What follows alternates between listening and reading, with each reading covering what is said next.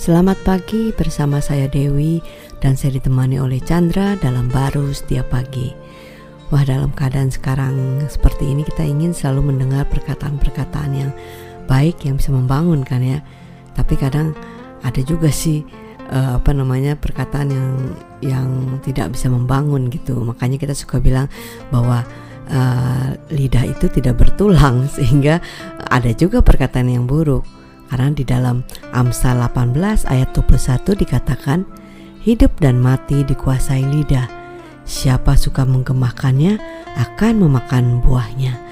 Wah kan kalau kita bicara memakan buahnya kita ingin dong memakannya yang baik aja dong gitu. Iya tentunya ya uh, di sini dibilang kan ada buah hidup dan buah mati kan. Hmm. Tentu ya orang suka yang buah yang hidup ya. Betul. Buah yang rusak busuk kayak gitu kan nggak mau kan. Benar. Uh, di sini dikatakan ada kuasanya di lidah, hmm. di perkataan. Kita ya. berpikir ada di yang lain-lain ya, uh, kekuatan uang, kekuatan uh, posisi, tapi dikatakan ada di lidah. Hmm. Uh, saya lebih melihatnya di sini bahwa kita ini kan sebenarnya tanpa Kristus itu manusia yang berdosa dan mati ya, yeah. dikuasai mati ya.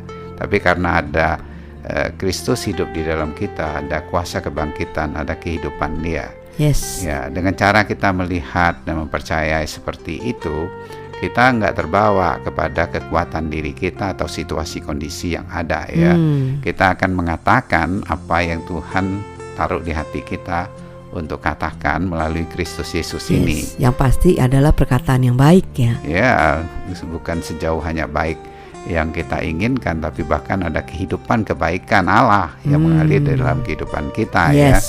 ya dari perkataan itu.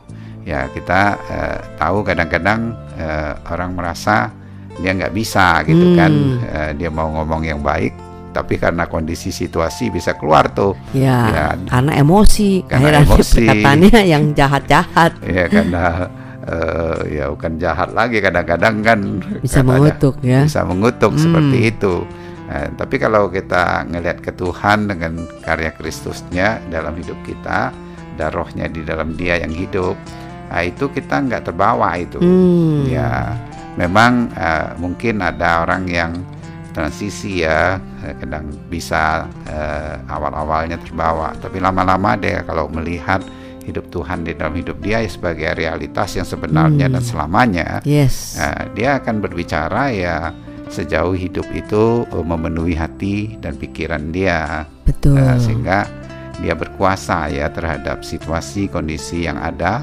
dan dia akan memperkatakan perkataan yang hidup ini. Yes, karena ya memang hidup yang seperti itulah yang Tuhan sudah berikan dalam diri kita kan ya sehingga itu menjadi alami aja kita melakukan atau berbicara yang baik-baik itu. Iya, itu uh, yang hanya sepenuhnya dilakukan oleh Tuhan ya melihat Tuhan ya sehingga kita nggak lagi uh, ribut dengan perkaranya uh, yang menekan hidup kita karena besarnya. Hmm Yes. Iya, sehingga kita lebih memperkatakan besarnya Tuhan ya Amin. terhadap situasi dan kondisi yang ada sehingga tidak terbawa emosi kita, terbawa pikiran kita yang yes. mengakibatkan kita menjadi stres ya, tapi tetap bisa selain bersuka cita juga perkataan-perkataan yang memberikan harapan, yang memberikan iman, wow. menghibur gitu, menguatkan. Tapi sebenarnya ada kekuatan kuasa Tuhan bekerja di dalamnya. Amin. Amin.